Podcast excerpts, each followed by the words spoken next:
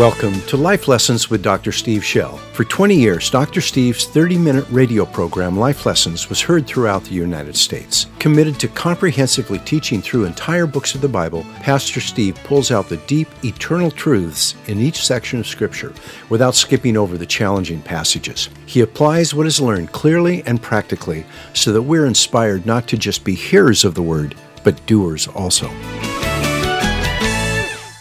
We're going to Exodus chapter 19, and we're going to talk about the holiness of God. We're going to look at His holiness. We've been singing, have, have we not? Holy, holy, holy. We've been singing about the holiness of God, and we're going to see it in action. Here in Exodus 19, we see the holiness of God, the glory of God at work in, in an invisible effect, and we're going to see how that holiness applies to us. Holy Spirit, we come to you now and ask for the anointing on the word, that you'd make it live, that you'd grace me to speak it so that we can hear your voice and not mine. I pray, Lord, that you would minister to every one of us, myself included, that this word would cut us like a two edged sword and separate the soul from the spirit, and we would live and we would have strength, that we will have life afresh. We ask for that grace now in Jesus' name. Amen. The word holy is a strange word. It's a word we use all the time in our worship songs and repeatedly ascribe to God. Yet, if asked to define the word, few would know what to say. We know it's a good thing and that it applies to God. We may even be aware that the Bible says it can apply to us as well. But again, we're not sure what difference that makes in our lives. Today, we'll investigate this wonderful word, starting by looking at a display of God's holiness on Mount Sinai. In this study, we'll define holiness and also the word glory. We'll discover its powerful effects on different kinds of people, and finally, we'll see what it means that Jesus Christ is willing to share his holiness with us. Exodus 19. I'll begin here at verse 9. Israel has finally come to Mount Sinai. We've come out of Egypt. We've come through the Red Sea. The Egyptian army's been destroyed. We've been provided with manna on the ground. We've had water from the rock. We've had deliverance from the Amalekites who have assaulted them uh, unsuspectingly. And now they have arrived at Mount Sinai. And what they're going to do at Mount Sinai is have a covenant with God. That's why they've arrived here. God said to Moses from the very beginning, You're going to come back here with the people. And so here they are back in Midian at Mount Sinai, and God wants to have a covenant. And a covenant is a formal bargain. It's the way the ancient world, we still do it actually. A marriage is an example of a covenant. It's where you have this agreement between two parties, or it can be a one party uh, covenant where one person just says, I'm going to do this and makes this solemn pledge but it's often two parties, and in this case, it is a two party covenant. God says, if you will obey these terms, and he lays out the Ten Commandments and some other things, but the Ten Commandments is the heart of it. He says, If you'll do these things, I will bless you. I'll bring you into the land I promised Abraham, and I will pr- take all the diseases from you, and I will bless you and pour out my spirit on you. But the terms are this that you will obey my covenant. And so there's going to be a formal coming together where God speaks. He intends actually for them to hear his voice. And then they, as a nation, will say, Yes, we accept these terms. And so the two parties will enter into this solemn covenant together. That's why they're here at the mountain. Let's see what happens. Verse 9. The Lord said to Moses, Behold, I shall come to you in a thick cloud in order that the people may hear when I speak with you and may also believe in you forever. God wants Moses' authority established. And then Moses told the words of the people to the Lord. The Lord also said to Moses, Go to the people and consecrate them today and tomorrow, and let them wash their garments. Consecrate means to make yourself holy and clean and prepared for a meeting. So they wash their garments, take a bath undoubtedly, let them be ready for the third day. For on the third day the Lord will come down on Mount Sinai in the sight of all the people. You shall set bounds for the people all around, saying, Beware that you do not go up on the mountain or touch the border of it. Whoever touches the mountain shall surely be put to death. No hand shall touch him, but he shall be stoned or shot through. Your pick. Whether beast or man, he shall not live. Uh, when the ram's horn sounds a long blast, they shall come up to the mountain. So Moses went down from the mountain to the people, and they consecrated the people, and they washed their garments. And he said to the people, Be ready for the third day, and do not go near a woman. Uh, sexual relationships in a marriage are not evil in any way, but God wanted them totally focused spiritually and preparing themselves for this encounter. So it came about on the third day, when it was morning, that there were thunder and lightning flashes, a thick cloud upon the mountain, and a very loud trumpet sound so that all the people who were in the camp trembled. And Moses brought the people out of the camp to meet God. And they stood at the foot of the mountain, two million people standing there. Now, Moses, Mount Sinai was all in smoke because the Lord descended upon it in fire. And its smoke ascended like the smoke of a furnace, and the whole mountain quaked violently. So you've got actually the mountain burning under the glory of God as it has come in intensity upon it. When the sound of the trumpet grew louder and louder, this one, probably one tone, just growing louder and louder, quite intimidating. God answered, uh, Moses spoke, and God answered him with thunder. And the Lord came down on Mount Sinai to the top of the mountain, and the Lord called Moses to the top of the mountain, and Moses went up. And when the Lord spoke to Moses, then the Lord spoke to Moses, Go down, warn the people so that they do not break through to the Lord to gaze, and many of them perish. He says, Make sure they don't come through up onto the mountain trying to get a peek at me, because I'll strike them dead. And also let the priests who come near the Lord consecrate themselves, or else the Lord will break out against them, strike them dead. This is not a friendly meeting in that sense. And then the Lord said to him, Go down and come up again, you and Aaron with you, and do not let the priests and the people break th- uh, through to come up to the Lord, or he will break forth upon them. I skipped 23, excuse me. Moses says to him, Oh, no, they would never think of breaking through. We've put a little boundary, a little fence around it. And God says, I said, tell them not to come, because he knew that the, the intimidation would wear off and they'd want to sneak up the mountain. And then Moses went down to the people and told them. Now, this is a pretty awesome encounter, isn't it? I mean, you've got the mountain burning, you got the ground shaking, you got lightning and thunder and, and all of this going on. And anybody who even gets near the thing, even an animal touches the, the, the protective fence, they die. Wow. The holiness of God. The holiness of God is, is in this situation, and that's, it's a, this is an awesome and a kind of a, an intimidating deal. But let me point out to you something. When God comes, and it's not always like that. Abraham and Sarah served him dinner. The ground wasn't shaken, and there wasn't fire in the tent. But here, it's a totally different deal. What is it? Sometimes when the holiness of God comes, it comes like a burning fire, and other times it comes and it literally transforms a person until their face shines. Sometimes it brings death, and sometimes the holiness of God brings life. But it is a power which will do something wherever it is. You don't ignore the power of God. And so he's come now, and we're seeing the intimidating part of it. I actually believe that God wants to intimidate them. In fact, he says later that he does. He wants to scare the liver out of them. They're a fairly stubborn group, and he wants to make sure that when they enter into this covenant, they know that they're dealing with a God who can really get them if they don't. It's that simple. He says, I want you to understand if you're going to make these promises, I'm someone who, if you get if you violate my covenant, you don't you're going to be in trouble. I'm not someone to mess with. I want you to see what you're going to be up against. So he's, he's, he's intimidating them, and for a little while it worked. My beagle's the same way.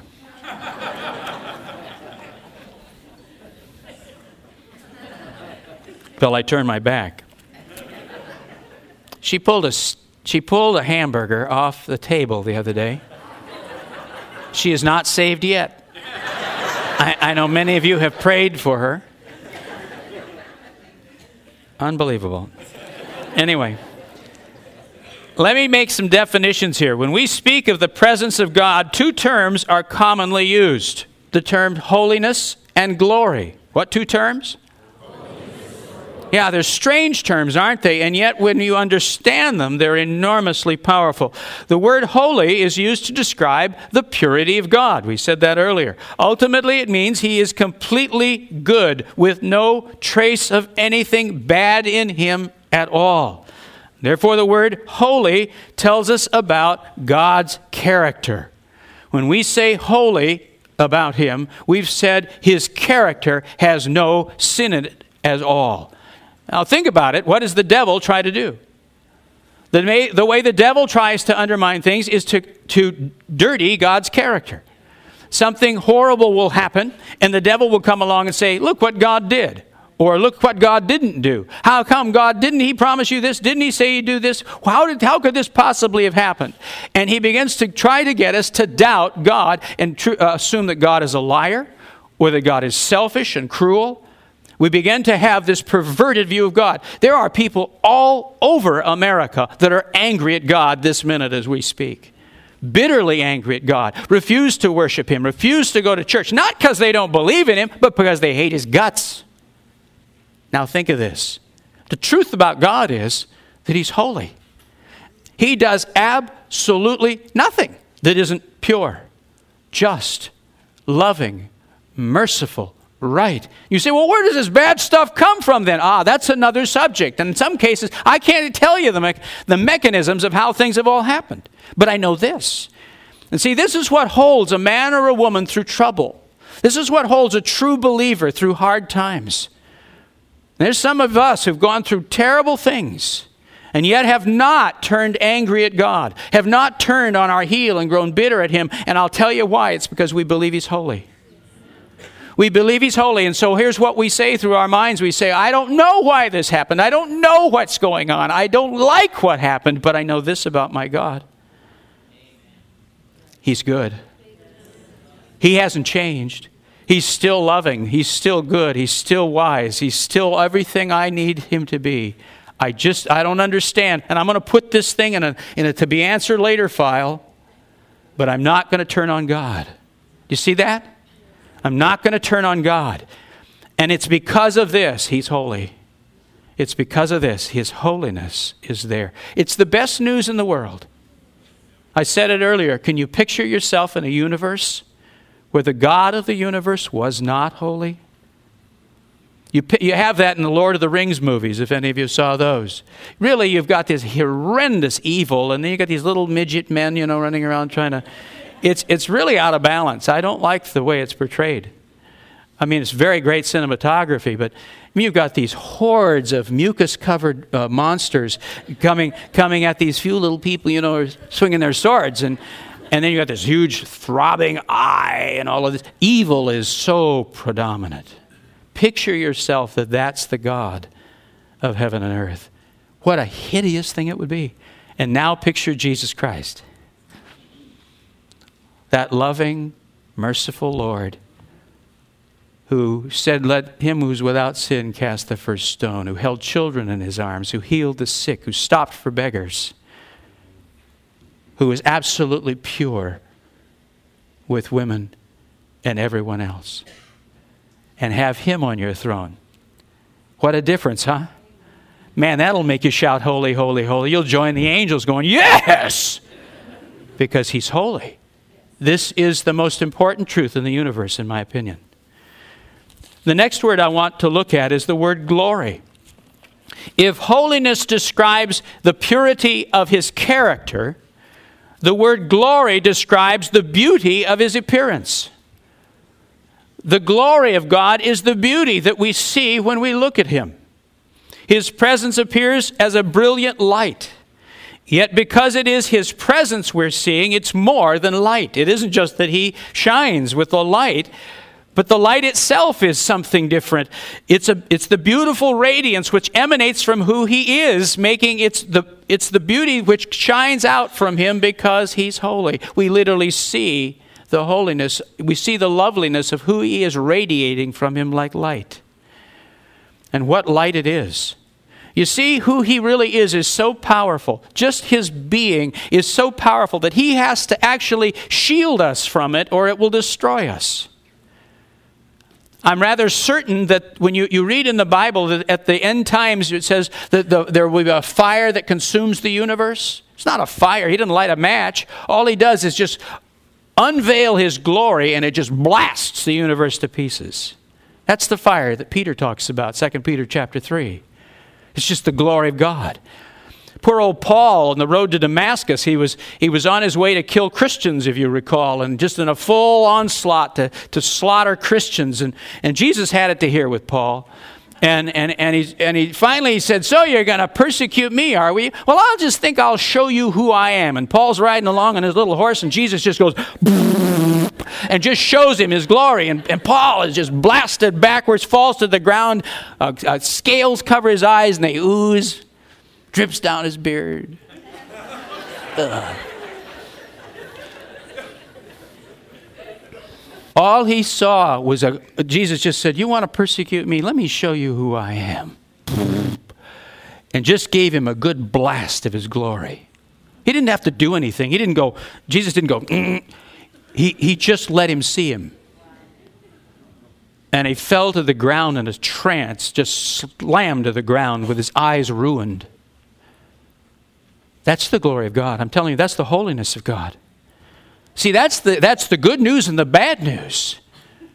The good news is one day you and I will have bodies that can bear that glory and not be destroyed by it.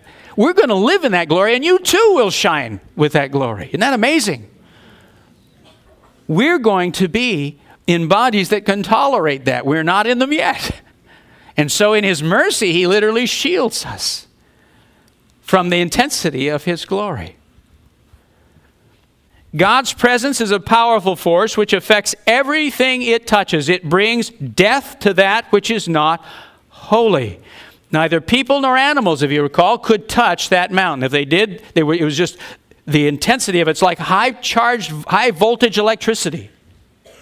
They couldn't touch this thing. Let me give you an example of that. Turn with me to 2 Samuel chapter 6. I'll show you this in action. 2 Samuel chapter 6. David wants to bring the Ark of the Covenant into Jerusalem. There's no temple there or anything. He's just got a tent he's going to put it in. But it's been out in the countryside, and he doesn't want it uh, out there. He wants to begin worshiping and setting up a whole worship system. And he plans on bringing it in, and he doesn't read the word. And I don't know if he knew or didn't know I think he probably did, that there was a proper way to transfer, transfer the ark, that the Levites should carry it, and there was a whole process for this. Well, he just decided to be efficient and built a cart. Now, he built a new one. See, he's showing God respect. And he puts this ark, the Ark of the Covenant, that acacia wood box, which became the, it was the place, the focal point of God's holiness, of his glory. It's where the Shekinah presence of God dwelt the strongest, was with this Ark of the Covenant.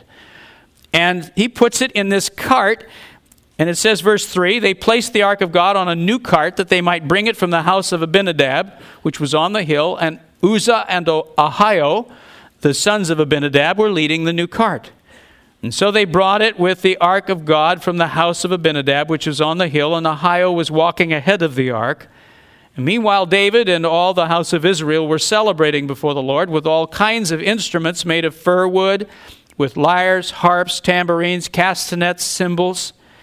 But when they came to the threshing floor of Nacon, Uzzah reached out toward the ark of God and took hold of it, for the oxen nearly upset it. So you're coming along, and there's either a, a, a, a ditch that the wheel of the ark of the cart goes down, or maybe a rock or something, and the thing begins to tip, and the ark starts to fall out of the cart.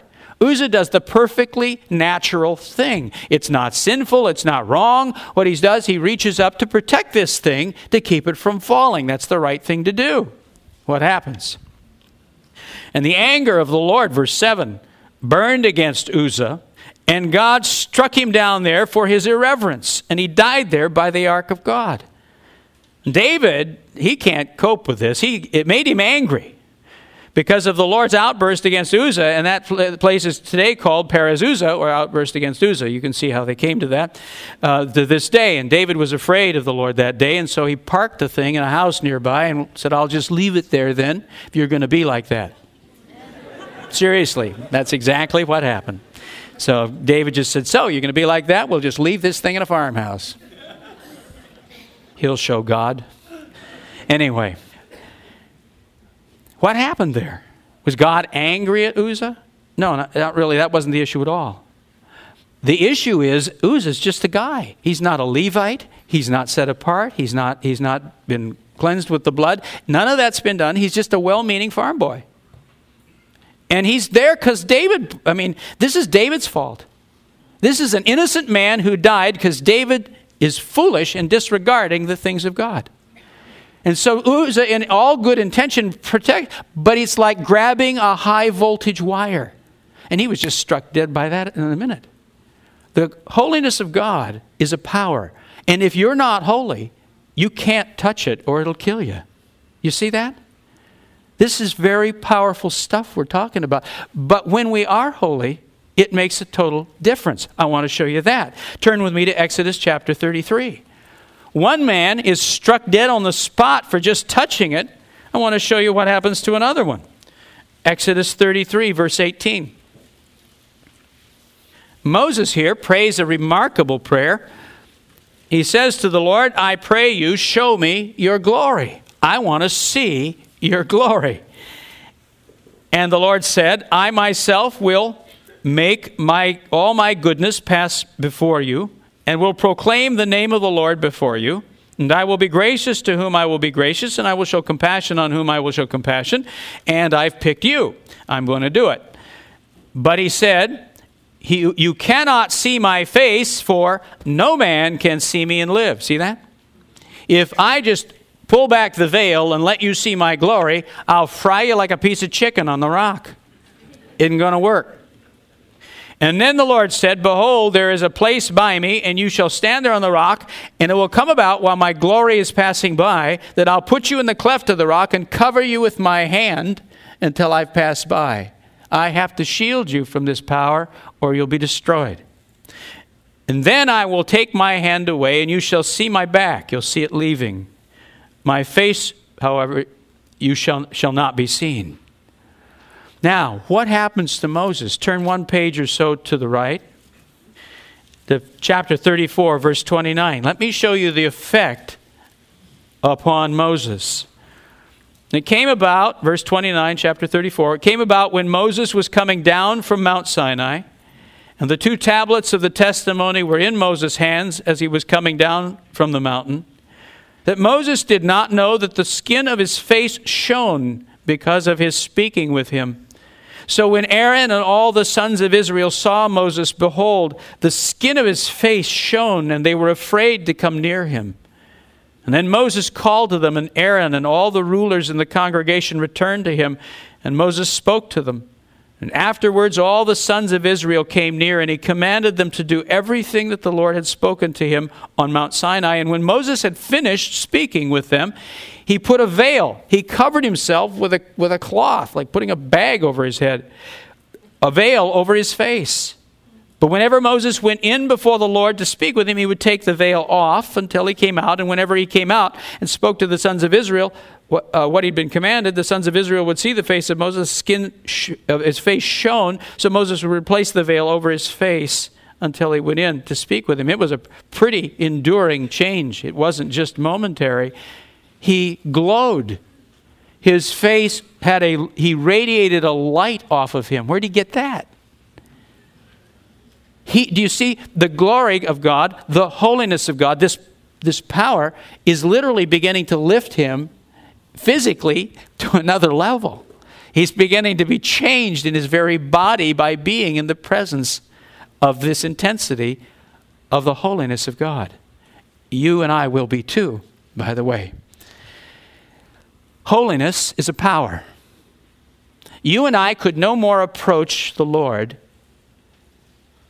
than the people of Israel could climb Mount Sinai without being destroyed.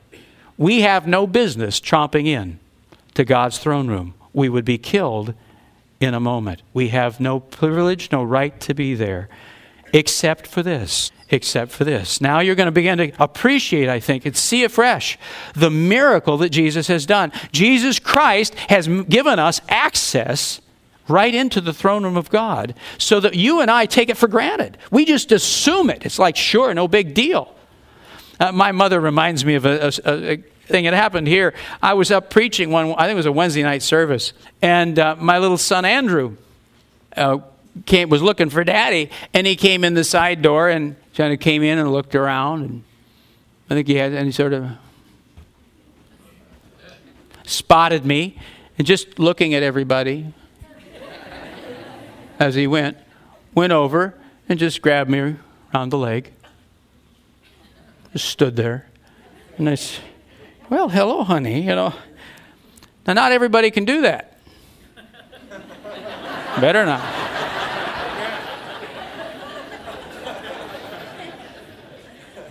But my child can.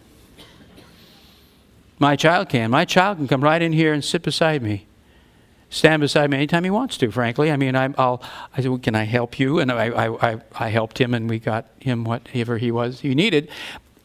But he has an access no, almost nobody else has. Why? It's my son. That's just different. Now, I would have treated any child the same way, frankly. But you see what I'm trying to say? all of a sudden, you and I come right into the presence of God, right into the throne room of God, and have this access in prayer, in worship, where He's longing for us. And I think we can take it for granted. We can lose sight of what a privilege it is, what an unusual thing it is that we have this right. And when we begin to see the holiness of God and see the, its, its impact in the Old Testament like this, and then realize what Jesus has done for us, it's stunning. Let's, let's look at what Jesus has done. Those who put their faith in Christ are now made holy in two d- different ways. First of all, you and I who believe in Jesus Christ, who make him our Lord and our Savior, I'll define it more later, we are given the gift of holiness. Turn with me to Hebrews chapter 10, if you would.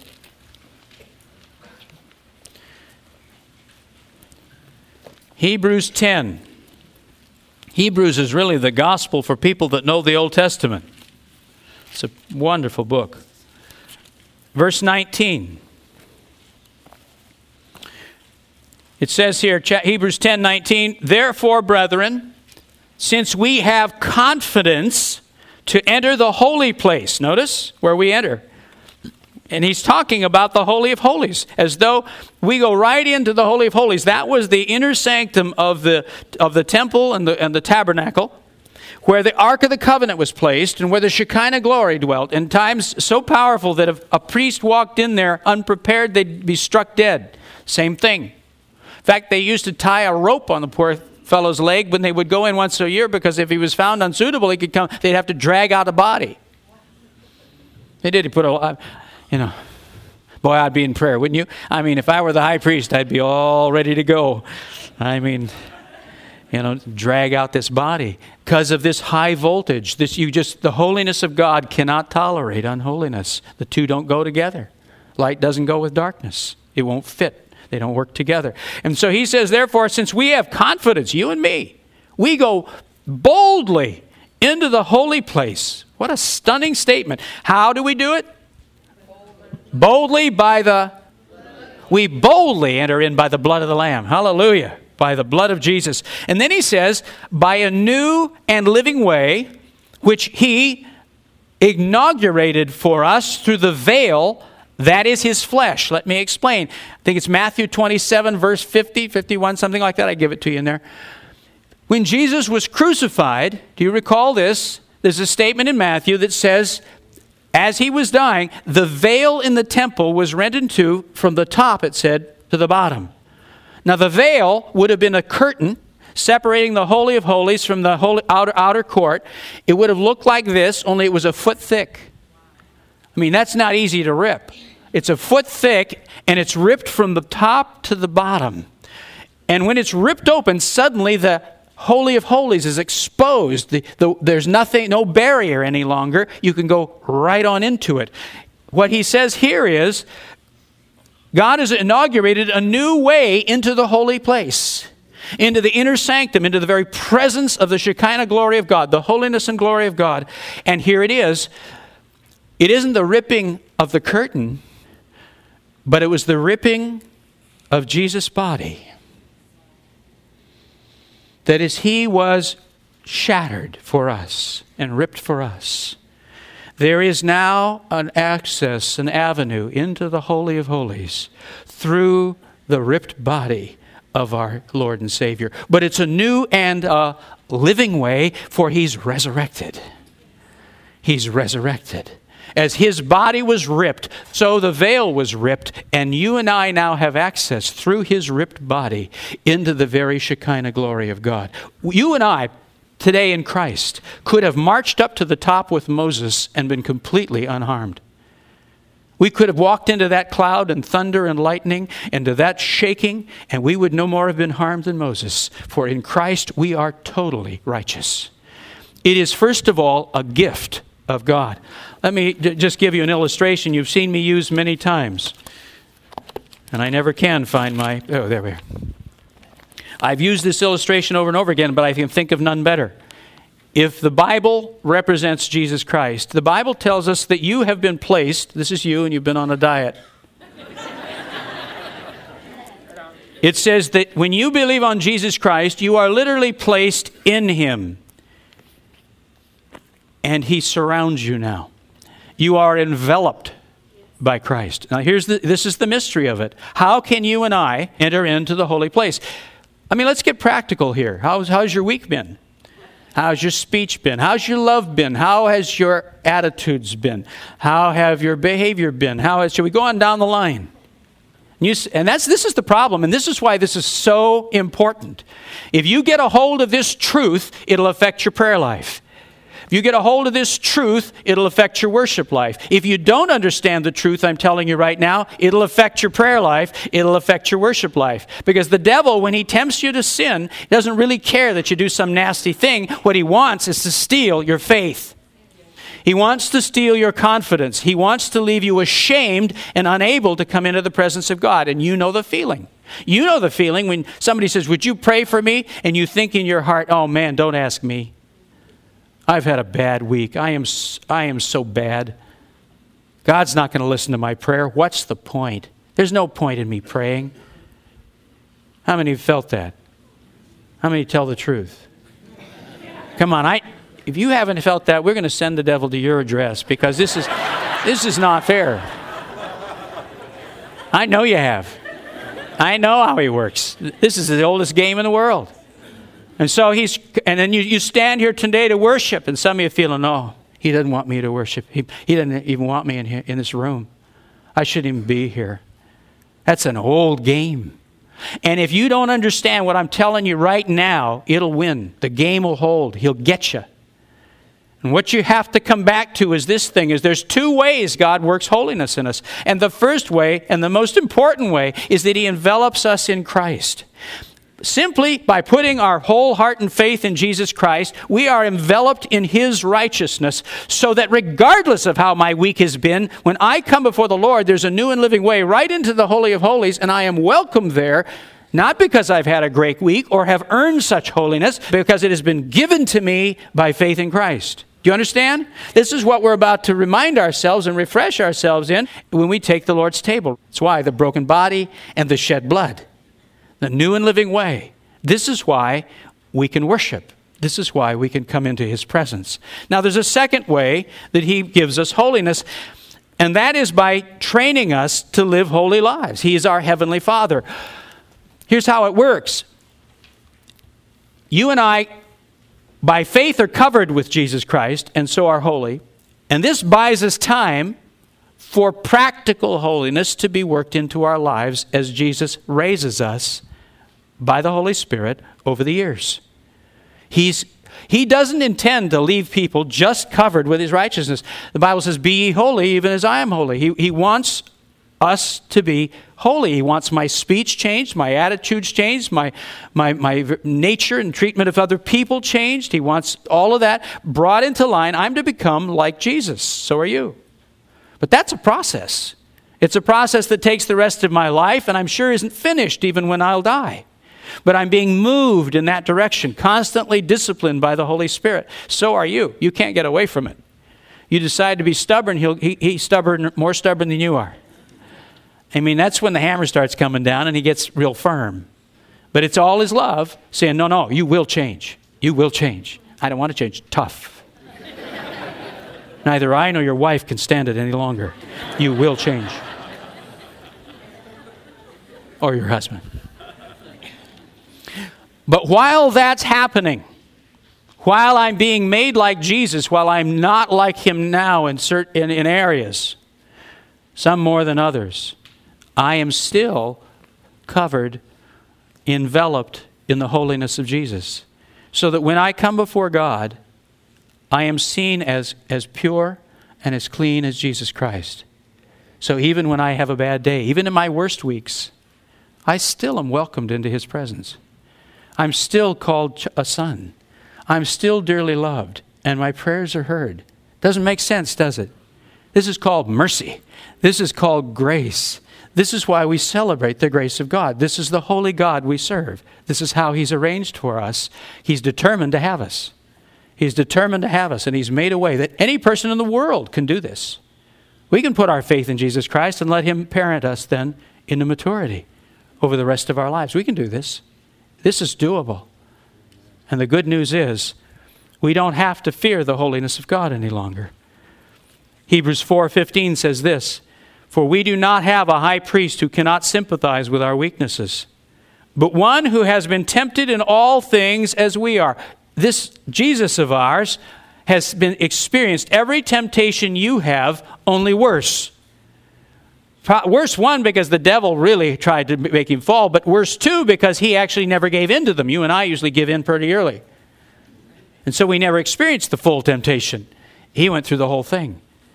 I guarantee you, he was tempted with anger, he was tempted with lust, he was tempted with you name it. Everything, the whole, whole nine yards got dumped on him and yet without sin. And so when you and I face temptation, He understands what we're going through. He knows the power of this junk, and He's compassionate to us. So it says we don't have a high priest who doesn't get it or hasn't experienced this, but one who has been tempted in all things as we are, yet without sin.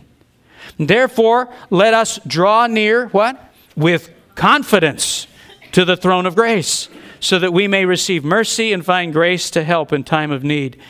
Hebrews 10 Therefore, brethren, since we have confidence to enter the holy place by the blood of Jesus, let us draw near with a sincere heart in full assurance of faith. Let me read you one more passage. Hebrews, one more time, chapter 12.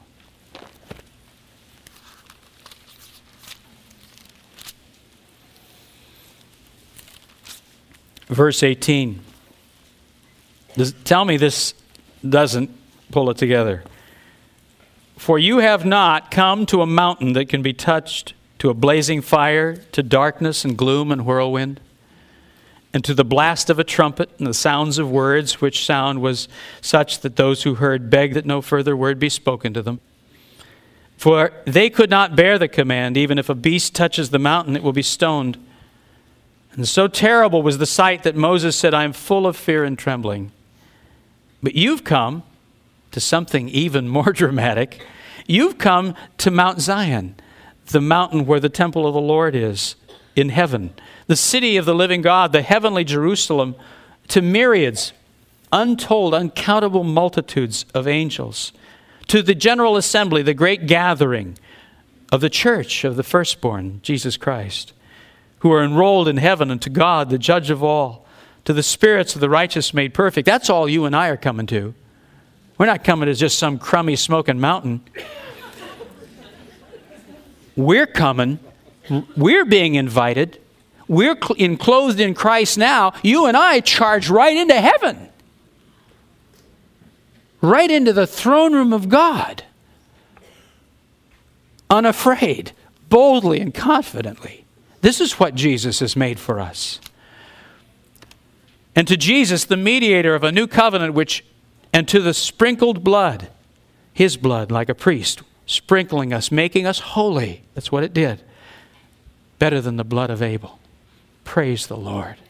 Hallelujah. I want to tell you how you can know that you know for absolute certain that you're holy in Jesus Christ. You can know that. There isn't a person in the room that can't leave today knowing they are completely holy. They are completely forgiven, completely washed, completely loved of God, welcomed into His presence. That the, the Shekinah glory of God, the, that wonderful light and presence and power, will never harm you, but will only give you life and ultimately transform you and lift you up into eternal resurrected bodies. You can know that. You can absolutely know that. First of all, you have to understand this. It's a revelation of the Holy Spirit. So if you don't get it, you don't get it. But God but you can ask the Lord to show you. That is that you need forgiveness. That you are a sinner. Bible says that the Holy Spirit's been sent to convict us of sin. Sin that we don't believe in him. Not just that I've done a bunch of bad stuff, but that I've lived independently, rebellious, rebelliously, and self-centeredly without God. That doesn't go away. I still have that tendency in my old nature. If I weren't clothed with Christ, I'd get burnt like a piece of chicken by the glory of God. I would have no right to be in His presence. I still have that tendency and that flesh. Do you? So it isn't like you see it once and back 50 years ago I knew I was a sinner. But it starts. You get saved the first time you see it. The first time you see it, and then you have to see another thing, and you have to, that is what I've told you. You have to see Jesus. The Holy Spirit says He will reveal Jesus Christ to us. You'll see His righteousness and what He did, this new and living way through His flesh. And it'll make sense in your heart. You'll say, I do believe that. I believe He's the Son of God, and I believe He died on the cross for my sins. I believe that His holiness, His goodness, His purity will cover me. I believe this is true. You have to, you have to make that statement, but there's a third. There's a third thing that has to be done. And this is really where it all engages. This is where the new birth finally comes together. And that is when you make the decision to abandon all and follow Jesus Christ. Jesus says, If any man comes after me, he must take up his cross daily and follow me. He says that if you want the kingdom of God, you have to be like the man who went out and found, it in the, found a treasure in the field and went and sold all that he had that he might possess the treasure. So I'm not telling you the truth if I say you can pray a little cheap prayer, say, Yeah, Jesus, thanks for dying for me. Thanks for my sins. Amen. And you got it. There's a decision that goes on, and you know what the price will be. If you want this treasure, there's a decision that says, I will give Jesus Christ everything. I don't know what that means. I don't know how it'll work out in my life. Don't even go there. Don't even speculate. Just say, I will follow you, Lord wherever you lead. I will be your son. I will be your daughter. I'm yours. He'll, he'll help you with that commitment the rest of your life, but you have to be willing to make it. And when you do, you'll know. You will know. I mean, you won't even, won't be that I tell you, your heart will tell you, whoa, he's in there. He's with me.